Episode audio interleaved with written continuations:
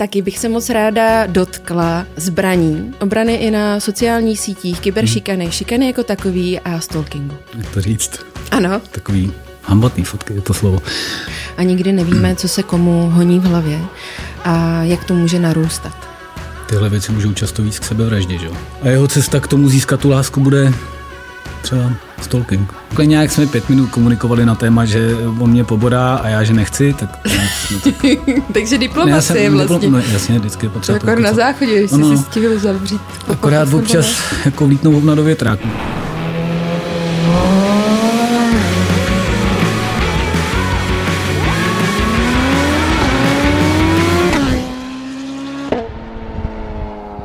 Vážení diváci, vítám vás u dalšího dílu podcastu Celiška v Apexu. Moje jméno je Eliška Coufalová a můj dnešní speciální díl je s člověkem, který působí 19 let ve státních službách a zároveň 18 let z toho z jedné z tajných spravodajských služeb.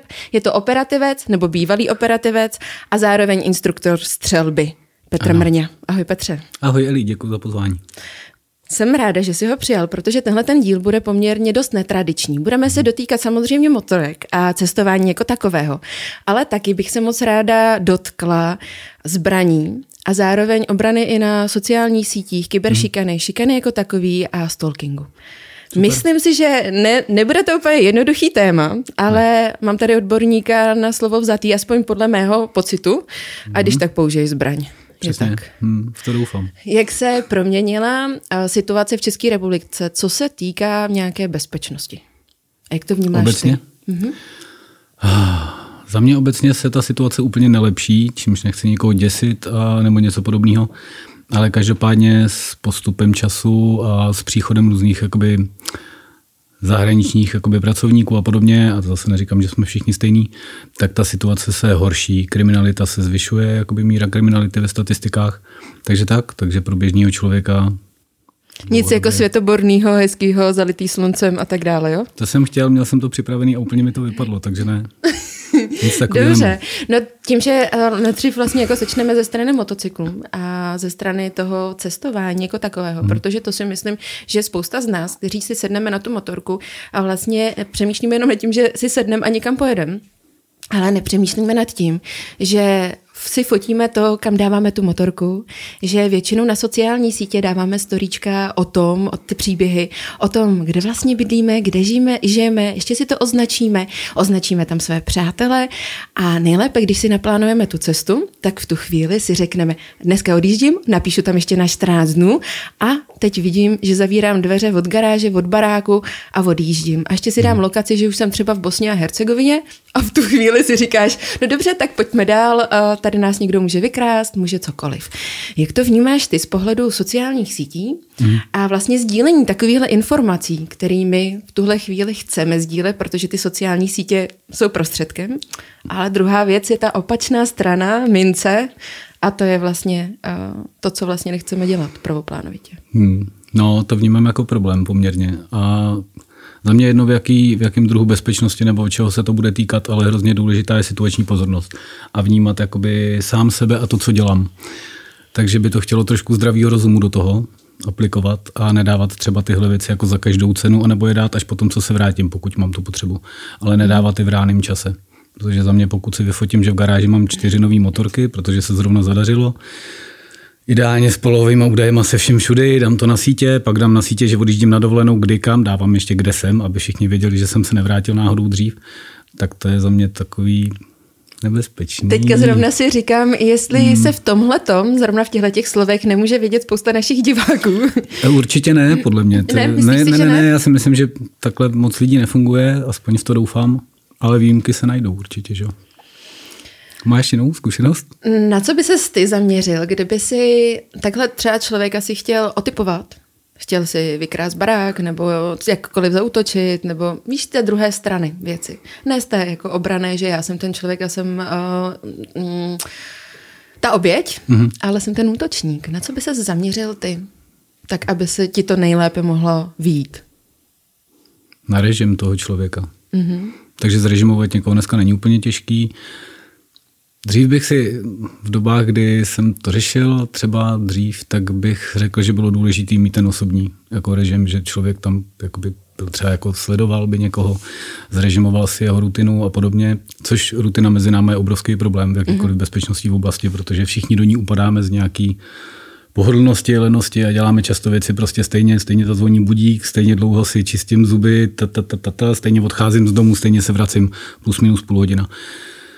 A ta rutina člověku, který to dokáže jakoby zrežimovat, řekněme, že si to dokáže třeba týden aspoň někoho jako takhle odvodit a dokáže zjistit přesně jako, jako zvyky, tak jak je potom problém se k někomu dostat domů, v zásadě si tam dělat v tom čase, co chce a za jakýho rizika, že? téměř minimálního pro toho loupežníka. Takže vlastně teďka vnímám, že jsem poměrně těžkou obětí pro ostatní útočníky, když to tak vezmu, protože můj režim není vlastně žádný režim. No, jasně. Já mám každý den úplně jiný. A sociální sítě samozřejmě odrážejí moji práci jako instruktorky hmm. na motorce a novinařinu a různý jiný hmm. podcast a další práci, jasně. ale vlastně nemám to každý den úplně stejné, takže hmm. já jsem poměrně těžká oběť. No jasně, Je nebo vím, kde bydlíš a počkáváš odejdeš z bytu. Je tak. Hmm. No, tak. ale teď jenom otázka na mě, jako mm. na strujce těch sociálních sítí, no. jakým způsobem to budu s veřejností komunikovat, je tak? Co, to, že tě vykradli? A ne, to kde bydlím.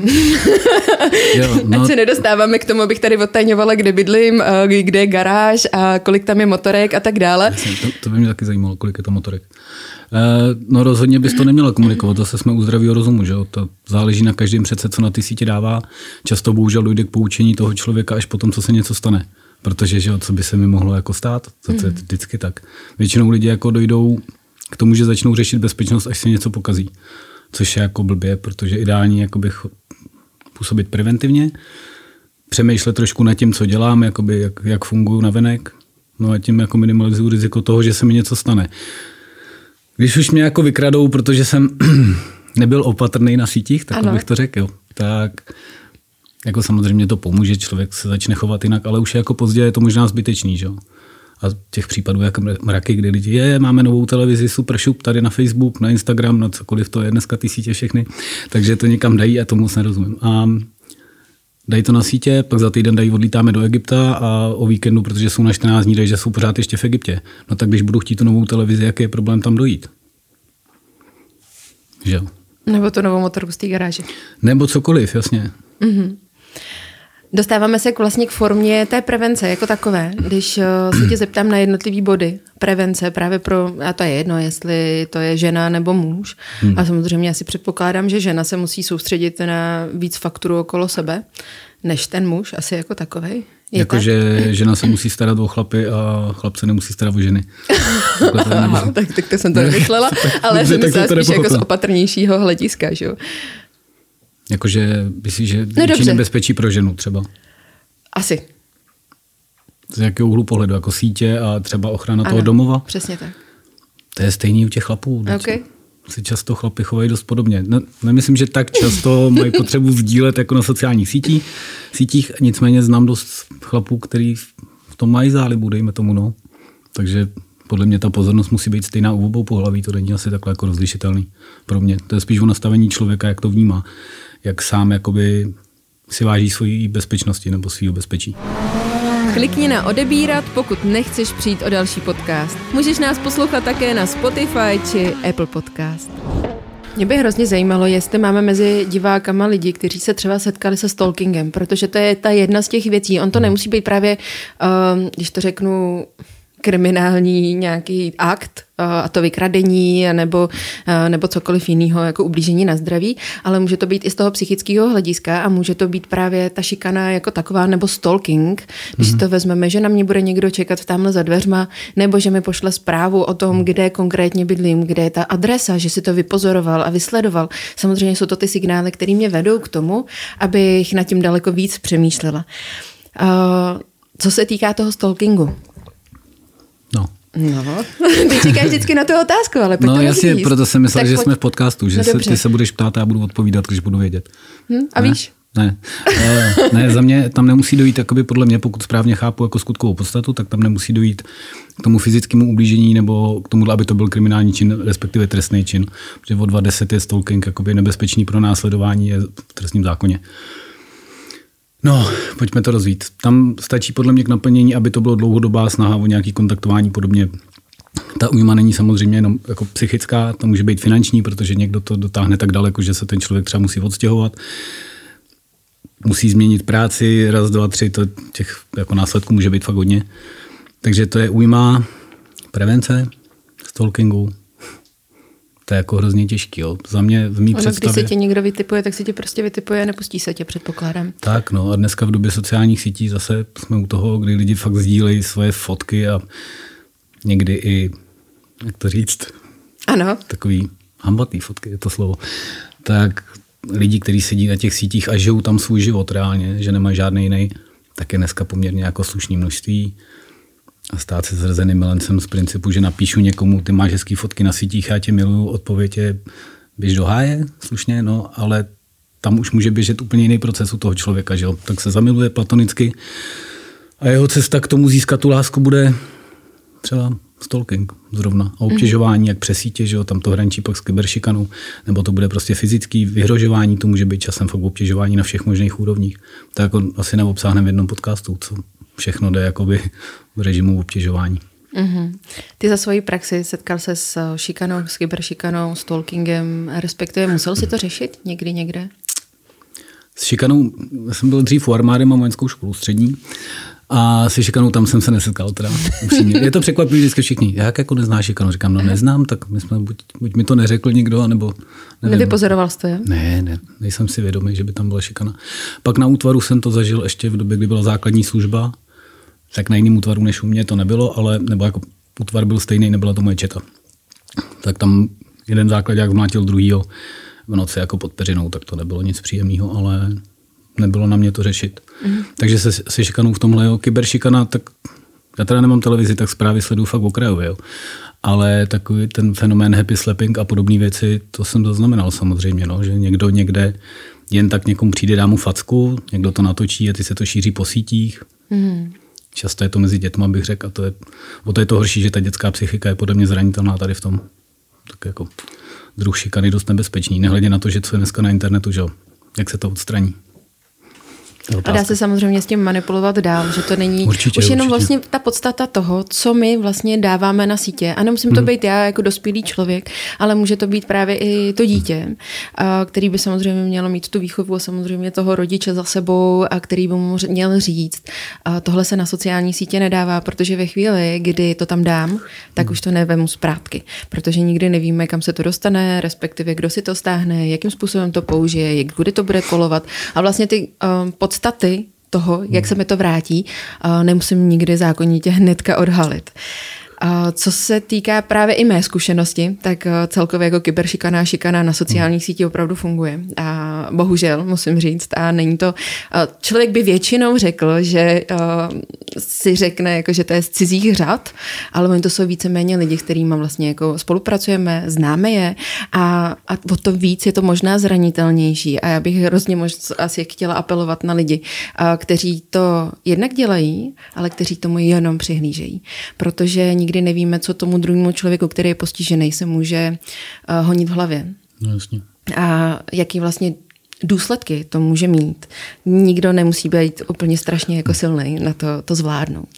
A měl bys nějaké doporučení, jakým způsobem proti takových věcem bojovat? Je tam třeba trestní oznámení, nebo dá se to vlastně právně vymáhat, nebo jestli tam je pak jenom ručně stručně a, a vlastně si za tím člověkem dojít a tak dále. Tak prostě tohle by mě zajímalo, protože už jenom nemusím to poodkrývat jenom já, hmm. ale myslím si, že se to může týkat spousta jiných lidí. A možná by to byl skvělý návod k tomu, jak uh, s tím zatočit? Jo. A nemyslím tak... tou zbraní, co tady máme. Ne, ne, ne, to na to není určená. Takže vynecháme ji ručně stručně, samozřejmě to není žádný návod tady, že uh, k nějakým Dobře, to nám na zdraví, ne, to, to nebudeme dělat. A těch možností je několik, záleží v jaký to je rovině a každý ten případ se musí posoudit jako individuálně, protože tam může dojít, já nevím, k nadstí utrhání k podobným věcem, mm-hmm. jedna z věcí, pak tam můžou být finanční ztráty podobný, to, to je fakt na posouzení jakoby v konkrétním případě. Často se to tady děje i v rámci jakoby biznisu, řekl bych. Neříkám teď konkrétně toho, co dělám já, naštěstí zatím to je v pohodě, ale... Jako co se týká instruktor střelby, kurzy taktický a, no, a tak no. dále, no. takhle to myslíš? Jo, tak zatím tam jsem nezaznamenal jakoby nějaký jako výraznější to je možná jako z té, z té podstaty toho, že se tam střílí. Uh, no, no, no, no, A možná je to tím, že to dělám chvilku, ještě po mě nikdo neví, že jo, to je taky možný. A ale podle jako našeho podcastu se teďka dozví, protože tam jsou krásní kurzy, co jsem koukala i na vaše stránky, mm-hmm. co na, celkově na tvoje. Děkuju, děkuju. Tak to rozvedeme za chvilku, ale ať se vrátíme k té podstatě té otázky. Uh, z mýho jakoby přesvědčení, pokud to trošku jde, tak já bych to řešil tím, že bych za těma lidma šel a snažil se to vyrovnat jakoby na nějaký lidský bázi. Pokud už to tam není a nepomůže jako varování a snaha to narovnat tímhle směrem, nebo to ublížení už je takový, že to přejde přes moji hranici, kdy si mm. řeknu a dost, jakoby tady končíme, tak pak se nabízí jakoby konzultace s právníkem a trestní oznámení. Mm. To je jakoby... Je trošku problém tady u toho, že často ta oběť jako to nechce řešit. A vlastně zůstává v té pozici, OK, tak dobrý. Omlouvá se to. Taky často, mm-hmm. taky často. A, ale jako třeba se to nechce řešit, ale ono to potom narůstá.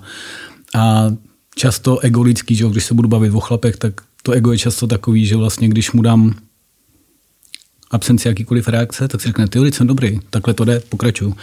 A ono to bude housnout a dostane se to do fáze, kdy už to nepůjde snadno zarazit, musí to jít vykomunikovat nebo nějak zmediovat ve smyslu nějaký mimosoudní dohody, což si myslím, že může být cesta, ale když už to nejde, tak pak já bych se vrátil na soud. No.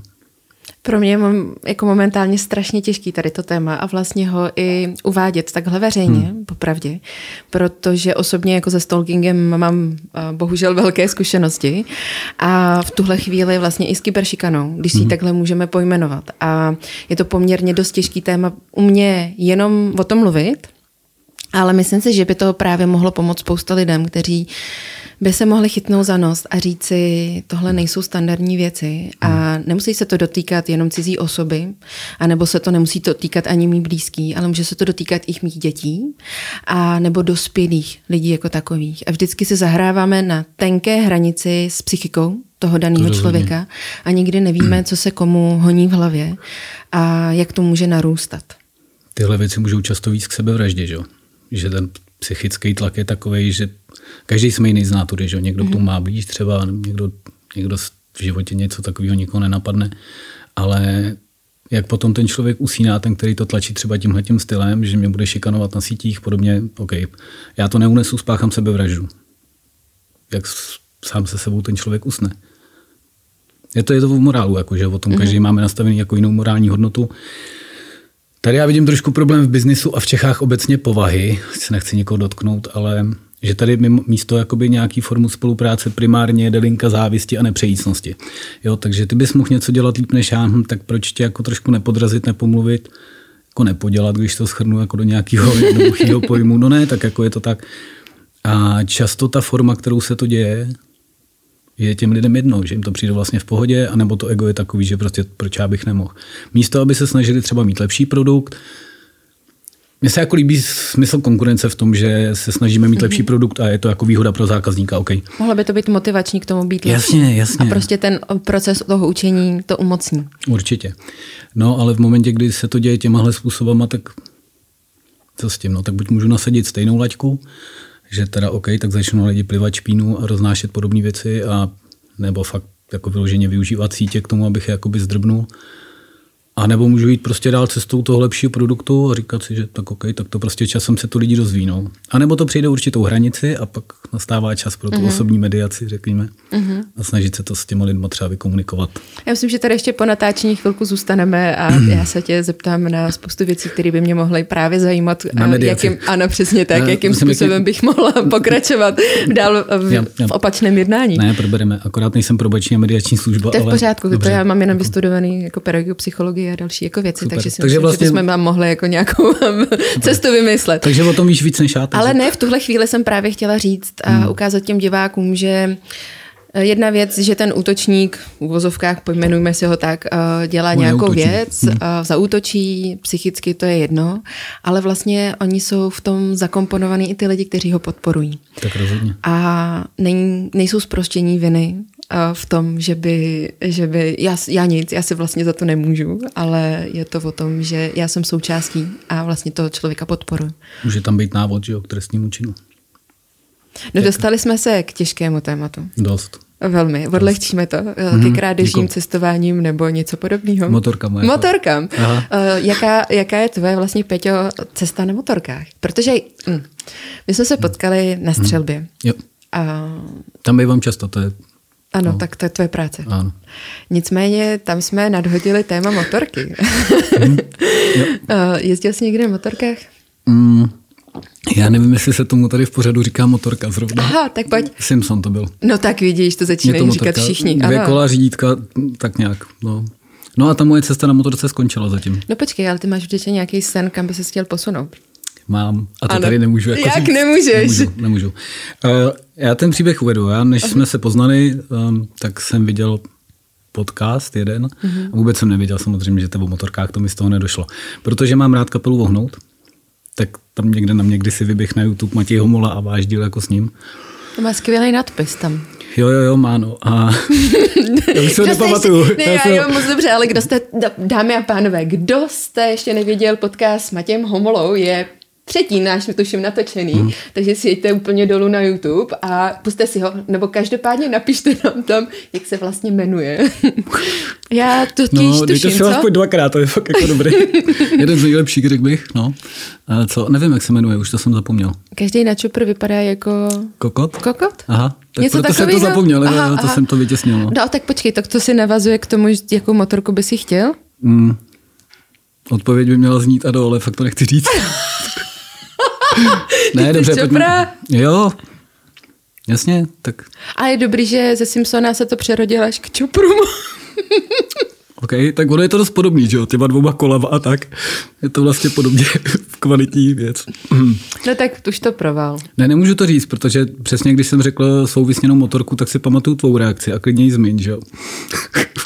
Začala se se smát? Ne, to ne, dělám ne, standardně? ne, ne, ne, já jsem řekl tu značku a... Hm? Ne? OK, ten Kejlet, dobře. ne, Harley Davidson je to, fanboy model. Mm-hmm. Ale Protože... to ti chybí vlasy.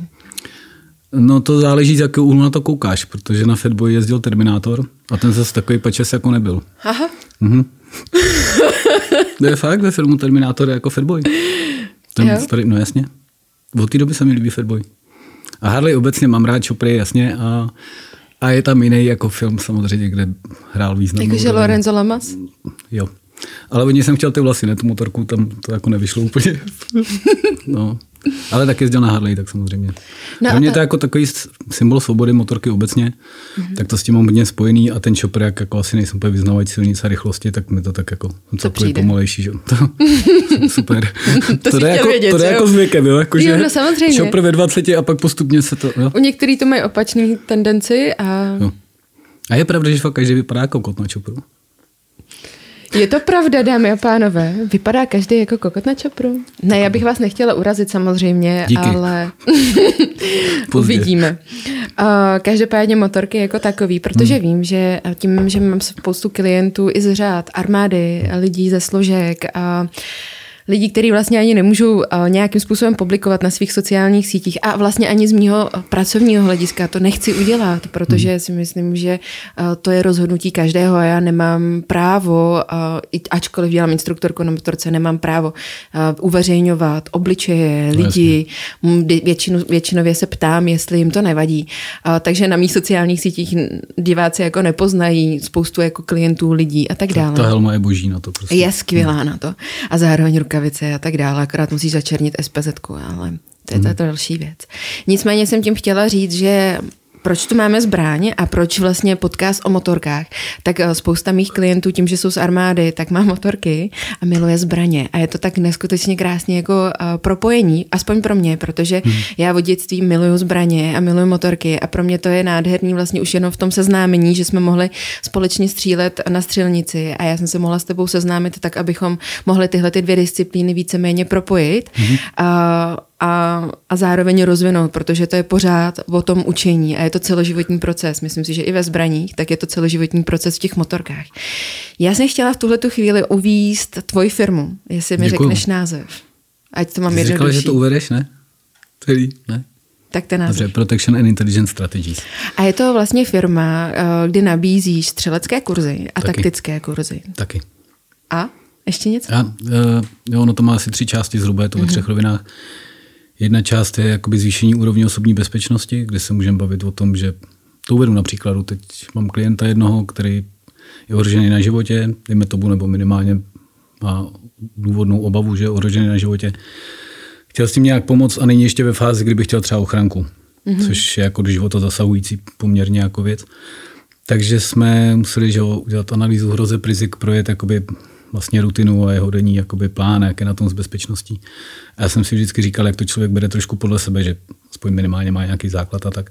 Takže to mají všichni stejný, že to je jakoby jednoduchá práce. No a ono ta realita jako vlastně je jiná trošku.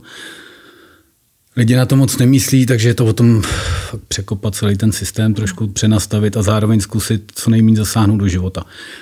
Tady bych rád ale upozornil, že to nikdy tak jako nefunguje, že když mám nějak nastavený život a s bezpečností to nemá vůbec nic společného, tak nemůžu čekat, že abych zvýšil úroveň vlastní bezpečnosti, tak tam nebude žádný zásah. To jako není, mm. to není možný.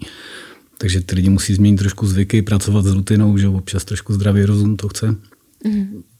implementovat a tak. Takže to je jedna část. A to je jako na webu, to se může každý podívat. Pak tam mám část získávání. A webová stránka je? Prince.cz. Mm-hmm. A, jo. A pak tam mám část k získávání informací, což mm-hmm. je vlastně část toho, vlastně celý Protection Intelligence Strategy je vlastně to, co jsem za život dělal. Takže to jakoby kopíruje moji zkušenost ze složek. Takže to znamená těch 19-18 let. A necelých 19, no. Necelých 19 let vlastně v tomhle oboru. Jo. On je mi to zároveň ten obor jako koníčkem, takže to není tak těžký v něm jako vydržet. Mm-hmm. No, ty teda uvidíme v civilu s tou, že jo, jsme si říkali s tou přejícností, ale zatím to Takže ta dobrý. druhá úroveň, získávání informací. Získávání informací. No, já jsem končil ve spravodajské službě jako operativec, což vlastně úkol operativce je primárně získávat informace v zájmovém prostředí, což se liší podle problematik, tam zabíhat nebudu, ale nebo do své problematiky bývalý, ale princip je jakoby dostat se do prostředí, utajeným způsobem získat informace. Mm-hmm. Takže, takže v tom. A nabízím to z toho důvodu, že si myslím, že může být spousta soudních sporů a podobně, nebo řeší to advokátní agentury a podobné kanceláře, kdy pro člověka, který s tím nemá zkušenost, nemusí být tak jednoduchý získat informaci, která není běžně dostupná. Takže se nebavíme o, o open source, jakoby o otevřených zdrojích, pardon, mm-hmm. kdy si to dohledám na netu, to taky tam jde teda spousta věcí. Nedávno jsem absolvoval zrovna kurz Open Source Intelligence. A jde musím tam říct, že spoustu, spoustu věcí. Spoustu věcí a snadno relativně, ano. když člověk ví jak. Nebo když neví, tak si může najít, najít jako osintéra, který to prostě udělá za něj. Jo, a co jde z obrázků. Rešerše, další, Všechno je to fakt hrozně moc a když člověk umí ty mm. operátory a umí to dobře poskládat, tak fakt vytáhne jako během chvilky jednoduše poměrně dost informací. Takže to mě vlastně i přes moji praxi jako trošku vyděsilo ještě, co jde v civilu všechno. To jde víceméně takový pucle, že si skládáš neustále jasně, jako obrázky jasně. a propojuješ si je. A, a všímáš si no. vlastně jako i pozadí na, na fotkách a další jako věci. pozadí na fotce jde třeba zjistit čas, místo a, a tak dál a tak dál. To jsou jako věci, které... A to samozřejmě je provázený, teďka jsme možná i naťukli to téma toho cestování, té hmm. motorky, toho, hmm. kde bydlíme, co sdílíme na sociálních sítích a takový. Tak jenom vlastně se zamyslet nad tím, že na té fotce je i to pozadí. No jasný. A dneska jsou programy, do kterých ta fotka se nahraje a jakoby vyběhnou mi z toho nejpodobnější fotky. Často se trefí to stejné místo, protože třeba ve městech tu fotku jako někdo dělal, že jo, jsou reklamní agentury, které dělají fotky, billboardy, bla, bla, bla. Já se vyfotím někde u billboardu, šup, a najednou program vyplivne jako místo, kde to je. Mm-hmm. A to jsou jako detaily, že jo? Nebo a podle světla čas. Všechno, jasně. Čas, roční období, jde spousta věcí. Jako mm-hmm. nemusí to být, ale často se to povede, no. Takže... To je poměrně dost děsivý, teda ne, no jo. A to je Musíme nakládat jo. samozřejmě jako s těma informacemi vhodně, Jo, být spíš opatrný, no. Já neříkám jako být paranoidní, což taky nejsem, že jo, ale... Aha, nepoznamenala ti ta tvoje praxe? Mm-mm. Tolik let, co? co? Ne, nic, jdeme dál. Já si uh... pamatuju na naši eh, první schůzku, co jsme měli vlastně v kavárně, nejenom Aha. my dva, ale vlastně s Adamem, který nám stojí teďka momentálně mm. za kamerou. A přesně si pamatuju, jak jsem tě pozorovala, kde si chce, kam si chceš sednout, mm. tak aby si viděla na dveře. Rozhodně to neznělo, nevypadalo paranoidně. To není paranoidní, to je jedno to je z základních právě, věcí. Myslíš základních 5P? 5P chceme rozebírat teď. v pořádku, můžeme. To byla totiž první věc, kterou uh, možná si říkal, že bych se na ní měla zasoustředit. No, Jo, no, teď to platí, to mám nějak rozvíst. No, samozřejmě. Co je 5P? Mm-hmm. Mm-hmm. To je taková poučka, kterou mě naučil bývalý kolega a to je voják, bývalý byl, už taky neslouží. A znamená to pořádné plánování předchází posranému průběhu. tak, děkuju. Můžeme to utnout asi a... Děkuji, že jste řekl. Funguje to? Ne, u tebe ne. Aha, děkuju. Kovářova kobila chodí bod. Uh, druhá věc, tady k tomu je nutný říct, jakoby k tomu A, že pořádné plánování předchází posranému průběhu, tak taky platí, že každý plán vydrží do prvního střetu s realitou, že jo? takže mm-hmm. no, tak je potřeba mít záložní plán, plán záložního plánu a pak ještě tak jako improvizovat. jako dělá to spoustu A věcí. pak že? řešit samozřejmě ten následný střed s realitou, protože součástí tvého kurzu, no tvých kurzů jsou i střelecký, tak, střelecké taktiky a práce se zbraní. Mhm. Techniky střelecké. Techniky. Ano. Jak probíhá takováhle věc, kdyby se to člověk, protože vím, že spousta právě těch kluků, co jezdíme hmm. na kurzy, nebo zároveň učím jak na Brněnském okruhu, nebo i soukromě, co hmm. individuální kurzy tady po celé České republice, uh, tak uh, má ty zbraně, No. zachází s nimi, Super. ale samozřejmě se chtějí zdokonalovat. Jo, to je dobře. Ne, to je hrozně důležitý, že chtějí. Jak probíhá takový kurz? Mm, já mám střelecký kurzy postavený jakoby do levelů, do tří, když budu brát teď pistoli, kdy mám jakoby podmíněný absolvování nebo účast na dalším jako levelu absolvováním předchozího. A už jsem jako samozřejmě slyšel, že to je blbost a že jinde to nechtějí a OK, ať si to každý dělá, jak chce. Já nikoho nenutím, aby tam šel. Jen point je pro mě, že když u mě někdo absolvuje jedničku, tak já vím, jaký má základ. A vím, že ten koncept, který jsem nějak jako si poskládal a funguje mi a dává mi smysl a vždycky říkám těm lidem, proč ty věci tak jsou a proč je tak mají dělat. Mm-hmm. A jako na nich, jestli si to pak vezmou, samozřejmě, to je jako jejich věc. Ale když mi někdo naabsolvuje jedničku u mě a přijde mi z jiného kurzu, a to neříkám, že bude špatný ten kurz, to vůbec ne, ale nebude mu dávat smysl to, o čem se bavíme, nebude dávat smysl to, proč to po něm chci. Protože... To je takový to skládání základních kamenů. Já taky na kurz musím začít nejdřív základními věcmi, Jasně. protože potřebuji eh, vědět, že ten člověk je schopen se posouvat relativně hmm. rychle v čase, protože už ten základ máme. Jo. A že může ovládat a správně manipulovat s tou motorkou, tak to znamená, že i správně eh, manipulovat s tou zbraní Jasně. jako takovou. Jasně. Základ je úplně důležité jo, a je to úplně u všeho. A vždycky řekne, že jako třeba tady se tomu říká mířená v Čechách, to no takový to základní, že dokážu zamířit a trefit ten terč a dokážu trefovat přesně, takže jako vlastně k ničemu a že potřebuju střílet budově a bojově a tyhle ty věci. A teď, kdo to máte jinak, tak se prosím neuražte, to je můj názor. Za mě celý jako obraná střelba je o tom doručit jako požadovaný počet výstřelů, to znamená, abych dokázal zastavit jakoby ještě v rámci nutné obrany tu hrozbu. V co nejkratším čase jsem schopný. Zároveň ale chci trefovat to, co chci trefovat. Není to jakoby chaos, že vystřelím pětkrát rychle a ve stresu pětkrát minu. Jo. To, vídám často, že na střelnicích při tréninku ne a potřebuji, abych měl základ dostatečně pevný, abych se mohl posouvat dál. Kurs na druhou stranu není o tom, že toho člověka jako naučím střílet za tenhle ten den, jste prostě hotový střelec, hotovo 20, už nemusíte nikdy nic ne. Kurz ukazuje těm lidem, co a jak, jak to vidím já, co můžou trénovat, jak dávám jim tipy k tomu, jak to trénovat, ale ta práce je jako na nich. Takže se mi čas od času stane, že přijde člověk na další kurz s tím, že se moc neposunul. Mm. Ale jako nepovažuji to za svou chybu. Celá. To nejzajímavější ze zákulisí v Apexu najdeš na Instagramu Apexu a Stropcast. Nezapomeň nás sledovat. Samozřejmě je ten druhý faktor, že člověk, teda aspoň za mě ty kurzy, když, do, když ode mě odchází člověk, tak dostane domácí úkoly jenom na něm, jestli má tu motivaci vnitřní, je buď to splnit, nebo na sobě pracovat a opravdu se hmm. chce někam posunout. A, a je asi jedno v jakém učení, ale vždycky se musíme um, myslet na to, jestli jsme vnitřně motivovaní k tomu dosáhnout nějakého cíle, někam se posunout. A je jedno, jestli to je o tom, že Uh, správně zmáčknu spojkovou páčku, anebo správně namáčknu uh, vlastně ten závěr, ne závěr. Uh, jak se to jmenuje? Ne, vidět, že máš fotbala ráda zbraně, že? Ne, to, přestaň. Ta pojvologie fakt jako jde dobře. Závěr? Ne, závěr. No. Hm, spouště to. Spoušť, děkuju. Hmm. Promiň, tak spoušť, no, prostě. Dobře. Hmm. Tak Můžu tím... k tomu ještě něco? Ano, samozřejmě. Já těm lidem jako nedávám úkoly domácí, prosím nikdy, eh, zkus ukolovat lidi, co mají zbraně u sebe, že jo? to je takový to jako chápu, ten, no. ten, tenký let. Ale po každém mém kurzu ty lidi dostávají prostě seznam věcí nebo věcí, a těch tak to probíraných můžeš technik. samozřejmě říct, jak chceš, že jestli to je domácí úkol, nebo to je seznam věcí, to je asi tak záleží na zá- názvosloví. OK, jak chceš, to, to je vůbec jako jedno, protože domácí úkol znamená, že ty lidi musí něco dělat. Ne, ne tak to já po nemusí. nich jako nechci. To je na nich. No takhle, proč jim dávám domácí úkol? No, aby měli Protože úkol je, že mají něco splnit. Jo? Ale to je jenom otázka úhlu pohledu. Ne, to není. Jo. Úkol, úkol prostě znamená, to Pojď je do- dokončit myšlenku, já mám do pro tebe připravený otázky. Super, děkuji. No, tak jsem jenom chtěl říct, že dostávají jakoby seznam toho, co se dělalo, s krátkým popisem důležitých věcí, u kterých ty techniky. Takže když budu řešit úchop s tím člověkem, tak on potom doma dostane do mailu PDF, ve který má popsaný úchop, cokoliv. Jo? Můžu to doříct tak bez, bez úkolu? A je to takhle se vším. A nikdo si nedělá poznámky, nikdo na kurzu. Takže prostě to, co je, já už o tom nebudu mluvit. Prostě tady se začne s úkolem a nejde to ani dokončit ta myšlenka. Pojďme dál. Mám pro tebe připravený otázky. A ty určitě budeš Jako doteď. podle... Ne, samozřejmě to si věděl už předtím a ty jsi zmínil, že jsi viděl díl s Matějem Homolou. Ano.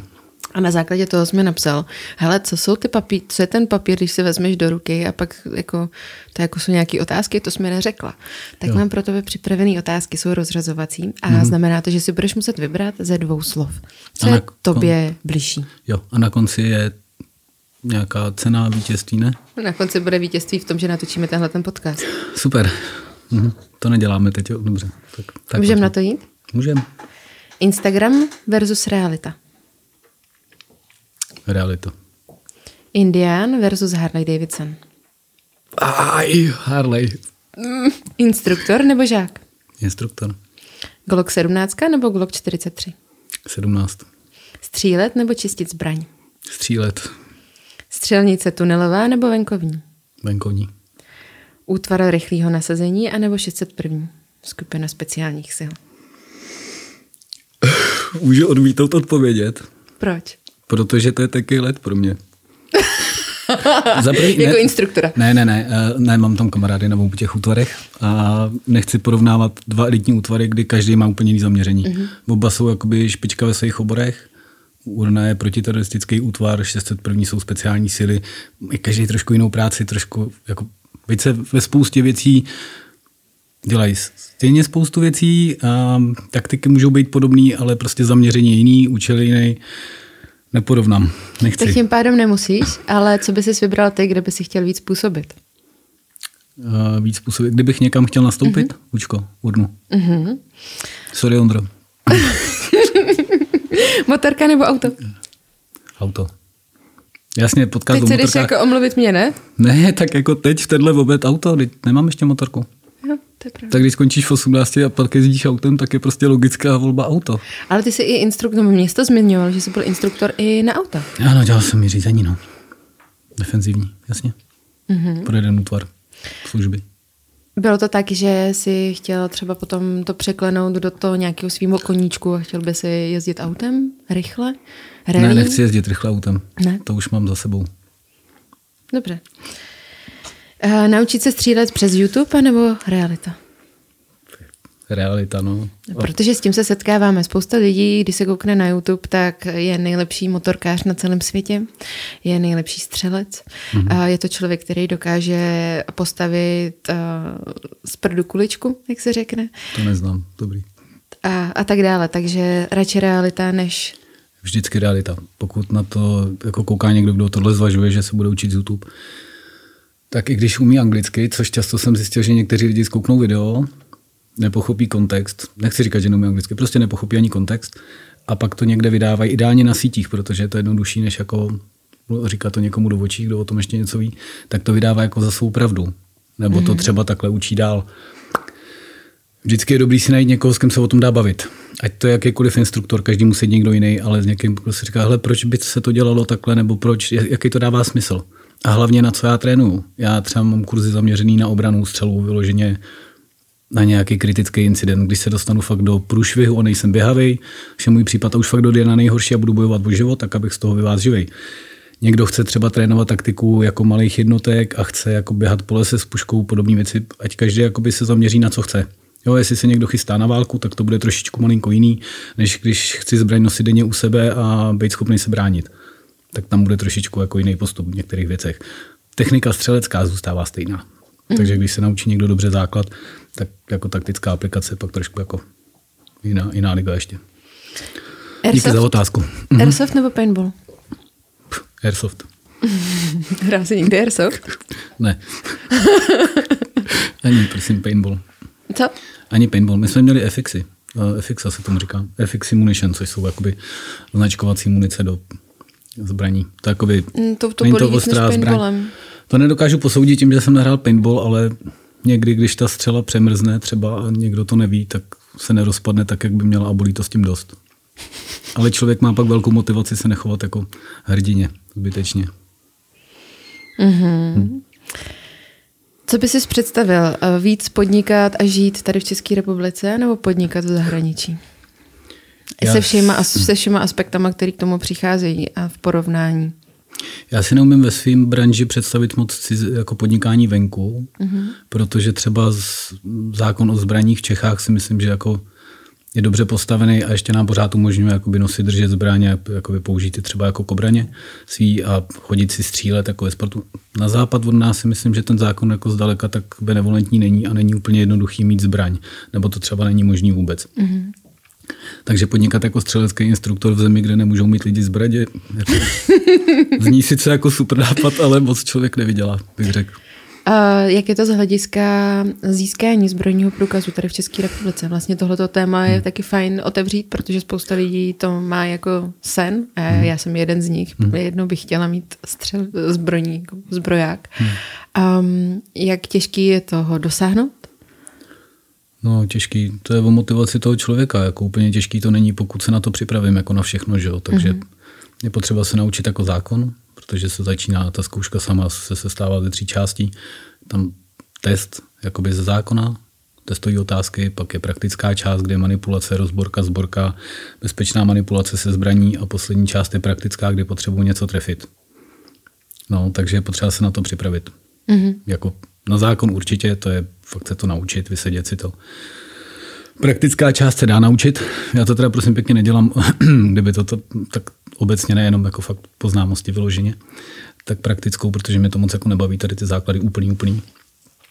A pak ta, jako ta samotná střelecká je jako jednoduchá. Když člověk půjde párkrát na střelnici, tak to dá. O to se nebojím. Jen to, že udělám zbroják, neznamená, že jako jsem třeba schopný cokoliv jiného s tou zbraní dělat. Jo.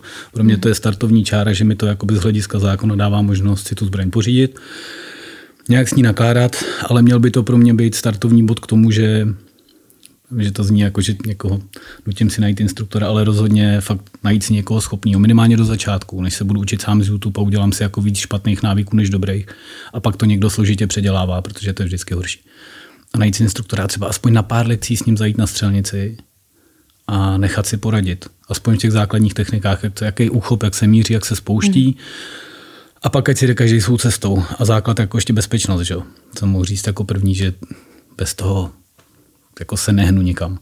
Vždycky je vidět na střelnici, když člověk přijde, tak stačí vlastně se podívat na ostatní střílející jako chviličku, jak s tou zbraní manipulují. A v ten moment vím, jestli to je totální manták s prominutím a je nebezpečný všem, anebo jestli ten člověk něco umí. A nezajímá mě, jestli v ten moment nastřílí, protože můžeme mít všichni špatný den. To se může stát, že někdo prostě ten den má plnou hlavu svých věcí a třeba netrefuje. Ten to nesoudím. Ale když někdo manipuluje se zbraní jako nebezpečně, tak i kdyby střílel samý desítky, tak to pro mě není člověk, který s tou zbraní má nějak nakládat. Jo, ještě když ji potom nosím u sebe, manipuluju s ní doma, můžu ji použít takový venku, když se dostanu mm-hmm. fakt do nějaký krizové situace. Tak je potřeba, aby ten člověk byl fakt jako najetý v tom, co dělá. Takže to znamená jakoby být si jistý v té rutině, když to tak jo. vezmu. A mít jo. to zautomatizovaný, Rozhodně. ale stále mít vlastně kontrolu sám hmm. nad sebou a i ty automatické kroky nějakým způsobem neustále mapovat.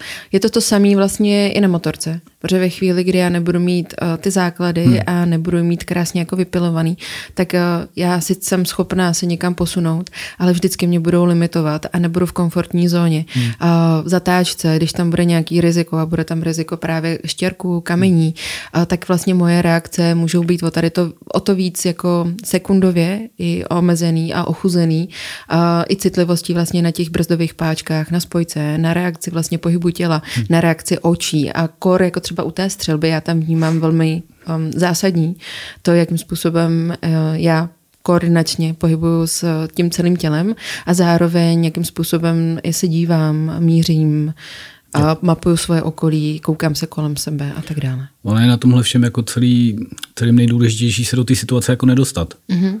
Jo, tak jsme se bavili o té situační pozornosti, s tím je dneska trošku problém. Já to jako na kurzech učím a snažím se to, teď děláme i jeden, který bude vyloženě základy osobní bezpečnosti, kde tohle se jako bude řešit hodně. Protože lidi, když už se to tady někde zmiňuje, tak se řekne situační pozornost, kontext, bla, bla a teď si máte všímat toho, co je okolo vás, tam ty rády dá, tím končíme. Jo. No a ono je to jako celý trošku složitější, je to docela komplexní problematika. Jo. Jasně, že to je nějaký jako kontinuální vyhodnocování toho, co se děje okolo mě, ale taky to má různé roviny. Že jo. Jako osobní rovinu, jako jak já působím na svoje okolí. Já přece, když jdu do nějakého prostředí, tak musím řešit za prvý svoji výbavu, co u sebe můžu mít, nebo co jsem schopný jakoby vlastně schovat, aniž bych budil pozornost. Někdy to není úplně jednoduchý a jak jsem oblečený, jak se chovám a teda, teda. Druhá může být takoby kulturní stránka. Teď se můžeme dostat k cestování, že jo? pokud hmm. pojedu do muslimské země, tak by bylo asi dobrý, abych viděl jako nějaký jemný niance.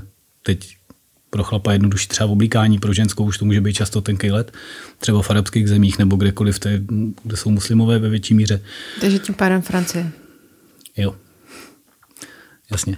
Eh, gestikulace může být jiná, jiný jsou zvyky při vyjednávání a podobných věcech a při nějakém handrkování se na tržištích, ale může stačit strašně málo, že urazím vlastně někoho a může to zbytečně jako eskalovat konflikt, do kterého jsem se jako nemusel dostat. Mm-hmm. Tak celý o tom prostě Takže víceméně jako zmapovat a předcházet si, uh, nebo zmapovat si tam, tam, kam vlastně jedu. Do jaké země, co si ve sebou vezmu, to taky. To by bylo dobrý, no ale jako nevím, jestli to úplně lidi dělají. Teď se vracíme zpátky k pravidlu 5P, že? Mm-hmm. A no, že když si to jako naplánuju, tak jako pravděpodobně můžu omezit šanci na ten posraný průběh. To už dovolený většinou nechci, ale kdo to dělá, že reálně. Mm. Ale minimálně trošku nějaký zvyky v té zemi může být v době, kdy tam jedu a nemusím to vědět, třeba nesleduju zprávy. A může se, můžou tam být nějaký nepokoje nebo něco, já se můžu přimotat k věcem, jako do kterých jako mm-hmm. se mhm. třeba motat nechci. Kdybych o tom věděl, tak tu oblast vynechám nebo něco podobného. Jsou to jako jasné věci každému, ale že jo, nikdo je moc nedělá, tak tak. tak. Mm-hmm. Když už se dostaneme k tomu v provozovkách posranému průběhu, hmm. a opravdu to pět nám nějakým způsobem nepomáhá. jako, že by to nevyšlo náhodou. Když to jako fakt jako náhodou nevíde. Případech, ale je to o tom, že třeba sedíme na té motorce, Aha. dostáváme se do cizí země, může to být v dnešní době nejlépe třeba Rumunsko, Černá hora, hmm. já nevím, cokoliv, další Srbsko, když to tak vezmeme na tady tu stranu. A spousta z nás tam chceme cestovat, vezmeme si, to je jedno, jestli Super Adventure, cestovní motorku 1290 Esko, hmm nebo GSO, nebo jakýkoliv prostě cestovní enduro, můžeme být i na háč, to je jedno. Nabalíme ty věci a vlastně do té výbavy si dáme Dobře, troje trenky, dvoje trička a tím končím. To je soupis? Ale samozřejmě spousta, nebo aspoň já, když cestuju, tak přemýšlím nad tím, co se ta, teoreticky v té zemi hmm. může dít a stát a co budu potřebovat. Budu vědět, že potřebuju telefon ale samozřejmě budu vědět, že potřebuju i mapu v dnešní době, protože ne, ten signál nemusí být úplně všude. Kdo z cestovatel nebo z lidí, kteří se takhle vydají do zahraničí, by mě zajímalo, kdo berete mapu. Jo, to by mě zajímalo. Takhle a... mladší generace, kdo prosím víte, co je mapa? Aha, hmm. já jsem mladší generace a vím to. Jo. Dory? jo, jo, sedí. Ne, setkal jsem se s tím, že lidi jako koukají, když se bavíme třeba na kurz na auto a součást toho je jakoby výbava, co je dobrý v tom autě mít. Mm-hmm. A když zmíní člověk mapu, tak jsou lidi dneska, kteří jako koukají, o čem se to bavíme. To, že ji nezorientují k severu, to už to jako neřeším, to už jako jiný mm-hmm. ale vůbec jako najít. Dřív se jezdil normálně podle mapy, to si ještě pamatujeme, že Já asi. si pamatuju, ano. No a dneska všichni používáme Waze a podobně. Akorát... No, ale že v tuhle chvíli narážíme na to, že nemusíme mít GPS lokátor, respektive jako um, signál jako takový. No, a to je jedno si telefonní nebo GPS kovej. Hmm.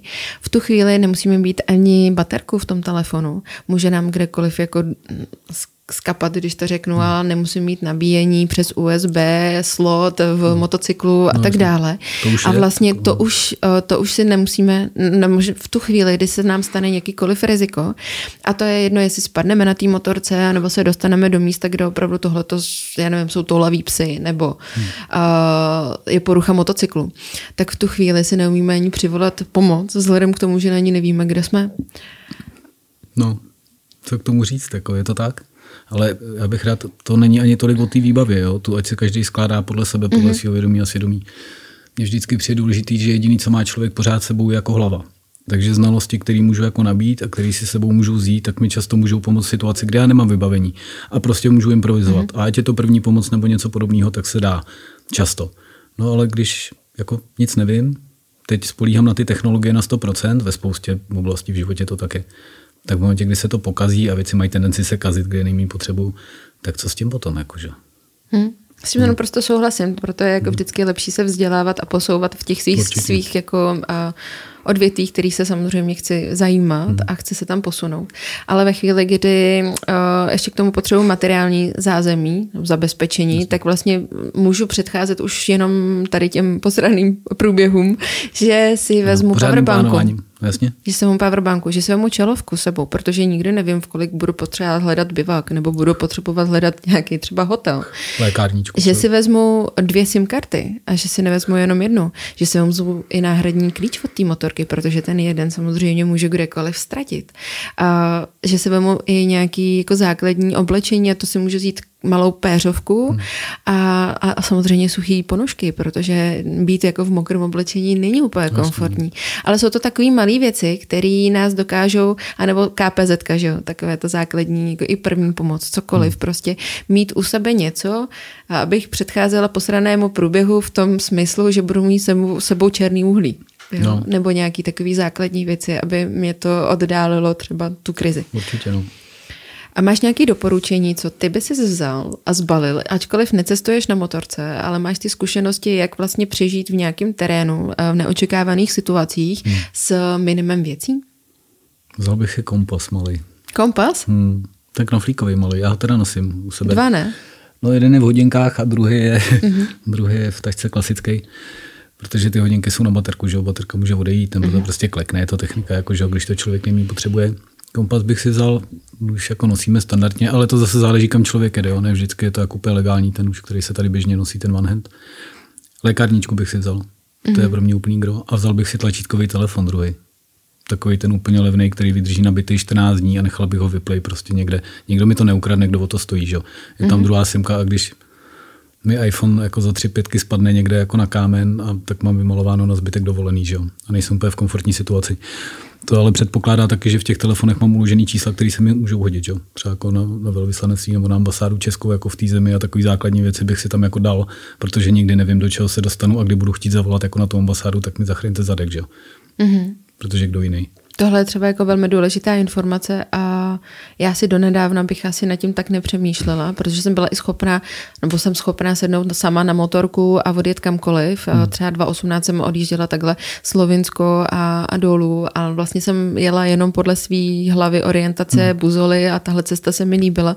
Nabalila jsem si ty základní věci, které jsem uznala za vhodný, protože jsem měla ty zkušenosti přespávat třeba někde v lese hmm. nebo dělat si bivaky a takže vlastně jako ty základní znalosti byly, ale v té chvíli, když už jsem tam byla a nějaký právě tyhle věci, hmm. co se týkalo vlastně těch posraných situací, tak eh, já jsem na základě toho začala přemýšlet, že a teď by se mi hodilo tohle hmm. a teď by se mi tohle. Samozřejmě je to ve vývoji a v čase, ale na základě toho je dobrý mít i tenhle ten podcast a návod o tom, že vlastně potřebuju tlačítkový telefon a potřebuju tam mít základní čísla. Hodí se to, no. Ne, minimálně to, že já, když jsem žila na Gran Canaria a vlastně tím, že tam dělám svoje kurzy a učím, hmm.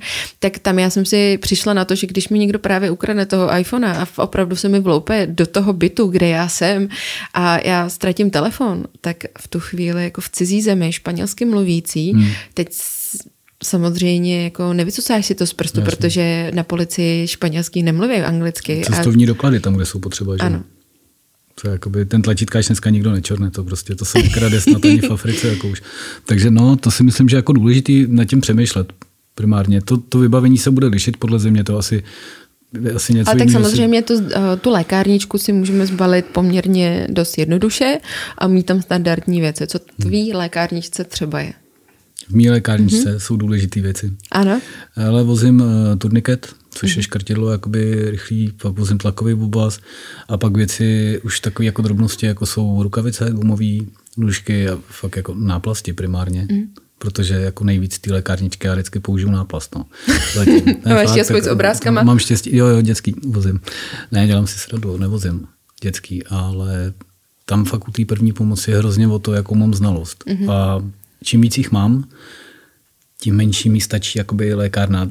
Není to jako takhle doslova, ale když potřebuji se zbalit minimalisticky na motorku a jsem schopný mít nějaký jako penzum informací a vidět třeba, jak se dá improvizovaně třeba zaškrtit nebo něco při vážní nehodě nebo něco podobného. Dokážeš to nahradit oblečením čímkoliv dalším. Jo, pásek se dá zatajit kladkem, se to dá zaškrtit jako vratidlem, jo, spousta věcí, ale když ty znalosti nemám, tak mi vlastně nepomůže medic batok za tři pětky, protože já stejně nevím, co ty věci jako znamenají, na co mi mm-hmm. jsou. Jo, takže jako super, že někdo má fakt Znám lidi, co vozí v autě velký medic batohy, ale to jsou fakt medici. To jsou kluci, kteří ví, že se můžou dostat jako do průšu a jsou ochotní pomoct a mají tam vybavení, se kterým umí jako zacházet. Ale když budu běžný člověk, který o to nezajímá, a fakt těch lidí jako hrozně moc, bohužel, zjišťuju, který vůbec nemají jako přehled o tom a ani neví jako základy vůbec, tak tím není jako k ničemu ten batok vůbec. To, oni se stejně zhroutí většinou na tom místě. No. To je pravda. To vždycky prosím, aspoň zavolíte záchranku. ne, tak tam, tam je i super, že, že vlastně musím přemýšlet, s kým na ten trip pojedu. Nebo jestli hmm. si zvolím samozřejmě sám sama, jedna věc, ale samozřejmě chce to koule a chce to mít velkou znalost. Nicméně, když si zvolím, že to chci opravdu s někým sdílet, tak vybrat si správného parťáka, protože Rozhodně. přece jenom, když mě se stane něco, tak on se o ně bude starat. Chci mít vedle sebe parťáka, který se neumí postarat? Nemáte základní znalosti? Asi úplně nechci, že? Tuším, že ne. Takže vlastně i zvolit to, nejenom vybavení, ale zvolit i s kým já tam vlastně jedu. To rozhodně.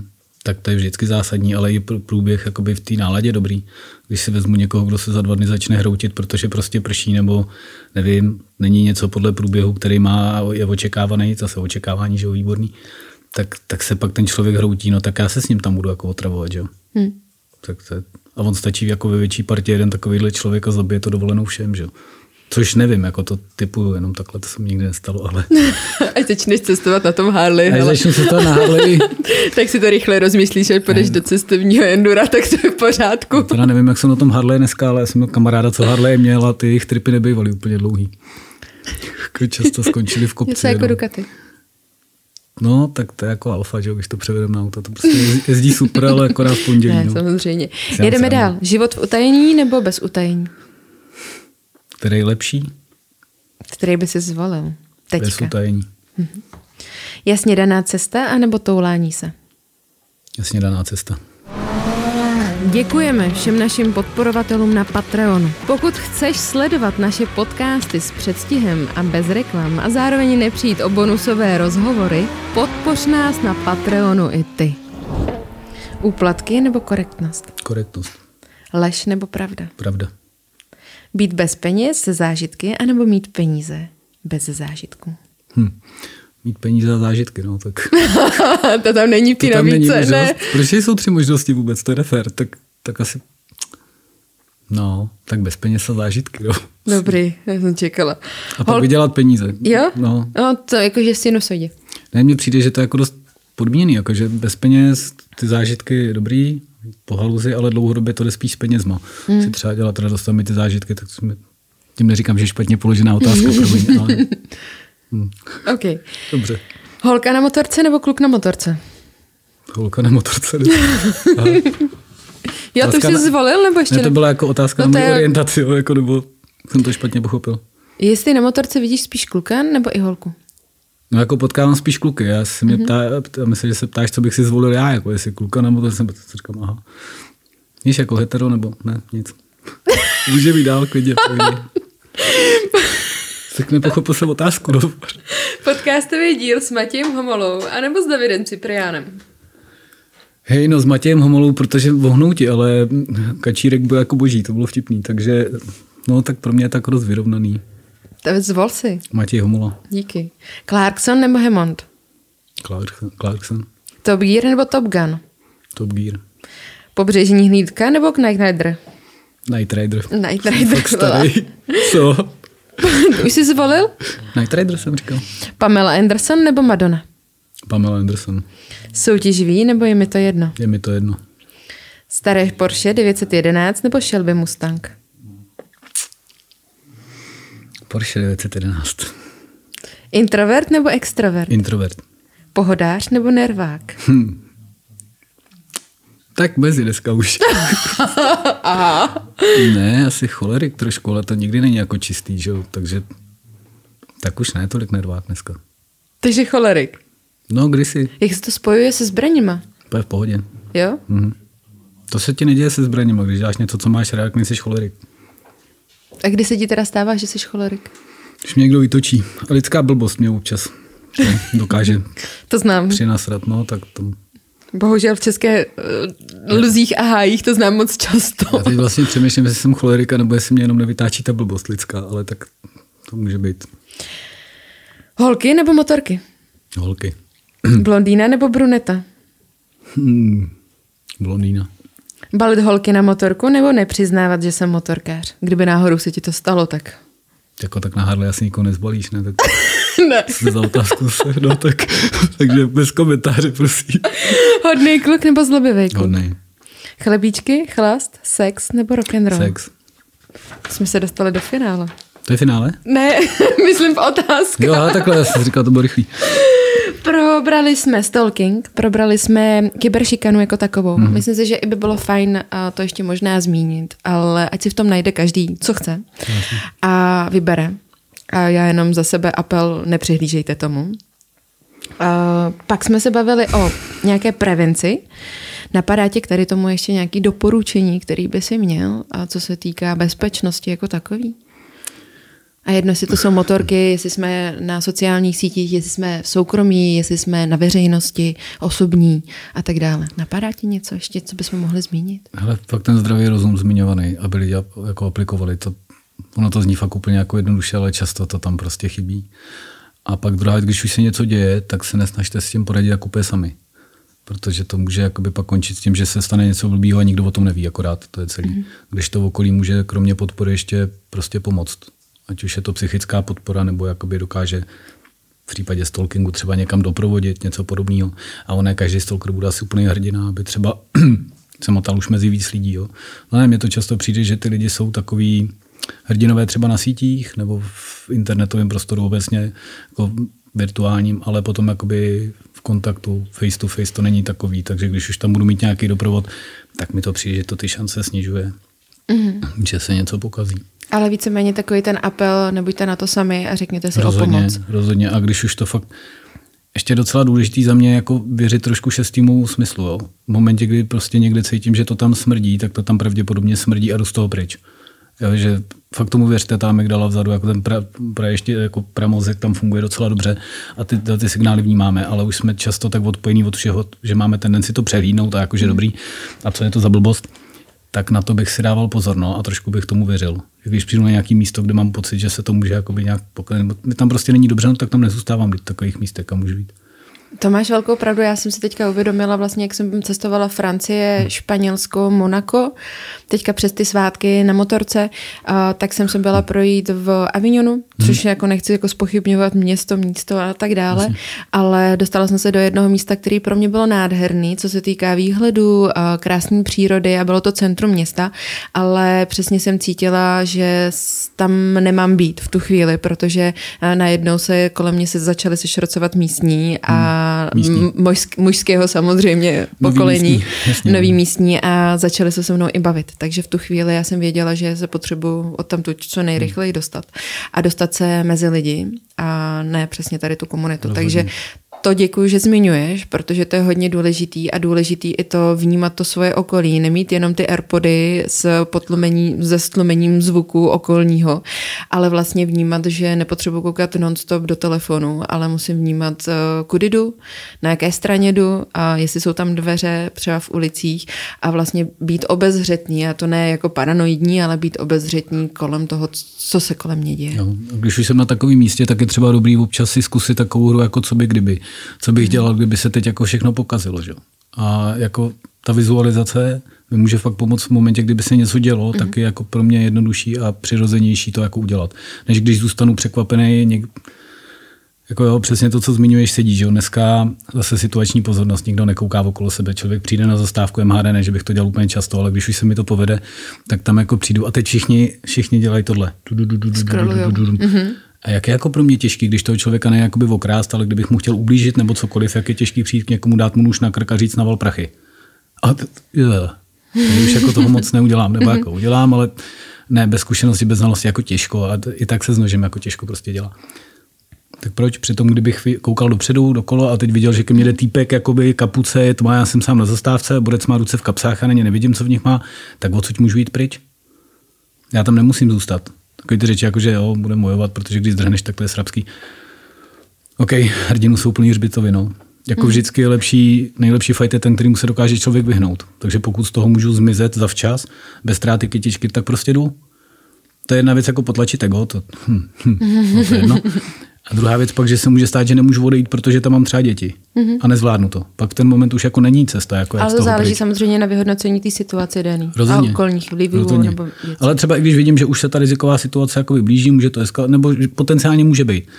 Ale i když z toho nemůžu utíct nebo odejít, tak musí, můžu jakoby se připravit.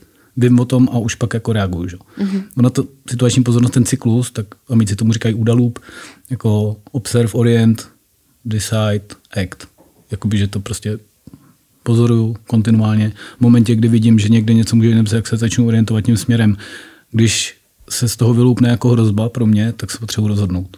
A jestli to je boj nebo to je útěk, to jako není jako lepší, horší. V momentě, kdy chci utíct, tak prostě uteču, když mám tu možnost.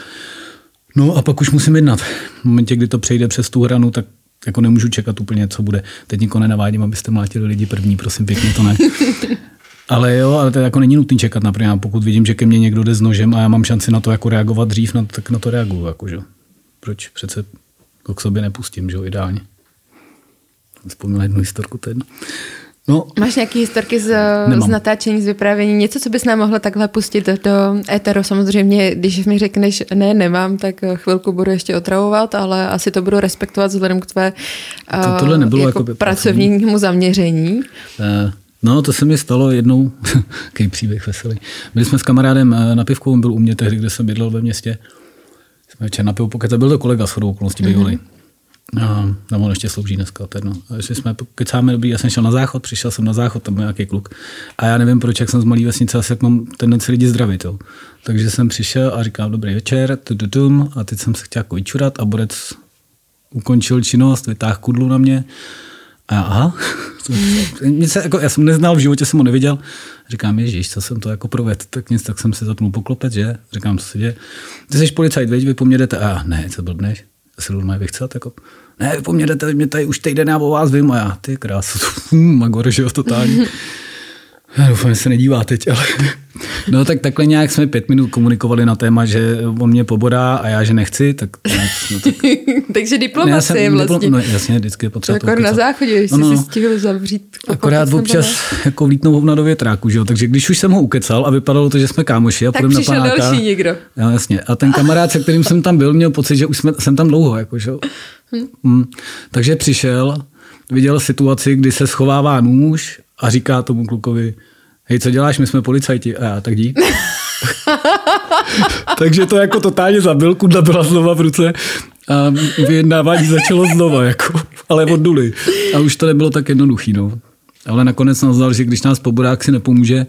Že jste dva, bylo by tam moc krve, nebo? Ne, že byl zavřeli pak doopravdy, tak, tak jako šel si po svým, no. Takže jste ho keceli vlastně? No, ten kámoš moc ne, ale ten mi do toho trošku hodil vidle do toho procesu, bych řekl, tak jako, ale no, stalo se, už je to Snaží se víceméně takových situací výjít eh, diplomaticky, než Vždycky. nějakým útokem? Vždycky. Pokud to trošku jde, tak se snažím, jako pokud, dokud je vzdálenost k tomu, že se o tom dá mluvit a ten člověk jako naskočí na tu notu, že se pojď si o tom povídá, co se mm-hmm. děje, tak je to vždycky jako lepší ukecat. To mě jako, to jako většinou vyšlo ne, vždycky je lepší se povídat s těmi lidmi, ale často se zjistí, že tam je nějaký nedorozumění nebo něco, nebo se to dá deeskalovat nějakýma prostě kecama, anebo jsou tam jako spouštěče, nebo ne spouštěče, nějaké takové techniky, které když už jako teče do bod, tak se dají použít se slušnou mírou pravděpodobnosti, že to vyjde. Mm-hmm. Typu, když někde jdu, někoho strčím, okamžitě z toho začíná konflikt, teď tě tady zabiju, tak začít dělat, že jsem ožralý táta, který mu se narodil ten den dítě a slavím a hrozně jsem to přehnal a strašně se omlouvám. Dobrý. Kdo ho zmlátí jako tátu od dítěte, že ho čerstvýho. To už je fakt magora, to pak jedno. Jako, že. Taky to... se nějaký návod pro ženskou. Um, máma, co jde zrovna sporodit. a trošku to, to trošku to přepálila. Ne, tak no, to mě pro ženskou. Já jako nežiju ve světě, kde by chlap napadal ženskou, jo, takže pro mě je těžké si tohle vůbec představit, že někdo by byl schopný zmlátit ženskou. Takže jako těžko s návodem. No. Jako ženská se bude bránit chlapovi vždycky hůř. Tam je jako potřeba si s tím pomoct nějakým asi technickým prostředkem. Byt ukecávat to může stejně úplně. Ale předpokládám, že pokud je chlap, který je rozhodnutý ublížit ženě, tak to jako nebude tak snadný jako mezi dvouma chlapama, který se zájemně třeba nebo se dostanou do toho stavu víceméně náhodou třeba, nebo blbým řízením osudu nějakým. Ty ženy bych řekl, že ten chlap už je jako víc cílevědomý. Že pokud mm-hmm. se rozhodne, že teď ti tady ublížím, no tak, tak si zatím jako trošku víc půjde. A pak je jako na místě fakt mít u sebe něco, co může pomoct. Co by to bylo? Záleží na situaci, ale obecně za mě doporučení je pepřák, jakoby nějaký malý, ideálně tekutá střela, abych nemusel jako řešit, jestli to je odkud kam fouká vítr a jestli jsem blízko daleko, co si kde si. Protože v rámci jakoby stresové situace to tělo začne fungovat trošku v jiném režimu.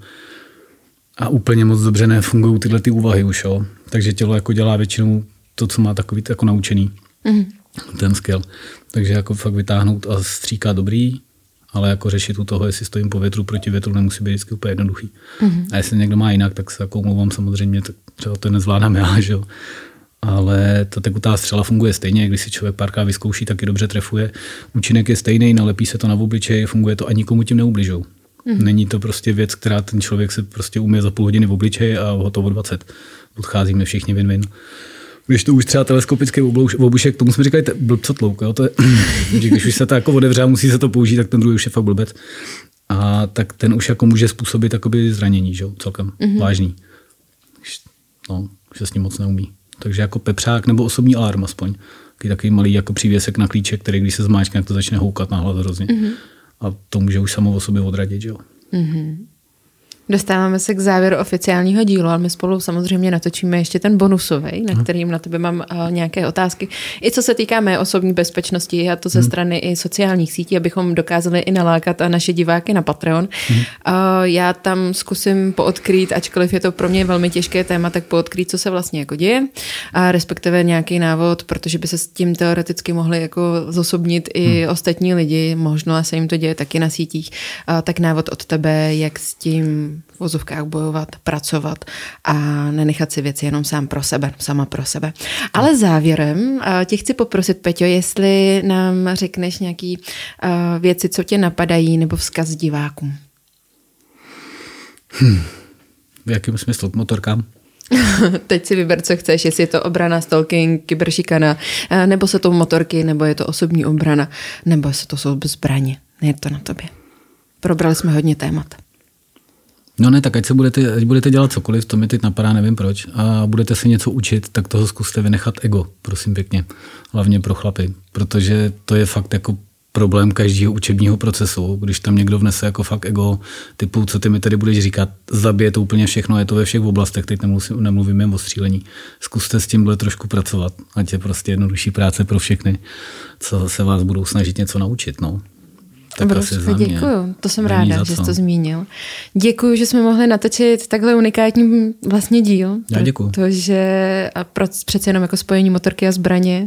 To Možná tam někdo nemá, nemá propojení, ale já ho tam vidím, takže děkuji, že jsme mohli natočit a mohla jsem tě stáhnout to jisté informace, o které tě stáhnu samozřejmě i v bonusovém díle. A, taky děkuji. Výborně. Vážení diváci, děkuji, že nás sledujete. Prosím, že nám píšete tady pod to video na různé otázky, které jsme na vás měli, nebo jenom jako jakýkoliv komentáře. Ale zároveň děkuji, že sdílete tyhle ty díly, že vám jsou inspirací a třeba i nějakým edukačním návodem, jak co dělat. Mějte se krásně, jdem natočit bonusový díl a těším se, že se znovu vidíme. Mějte se. Čaute. Můžu jít někomu rozbít hubu?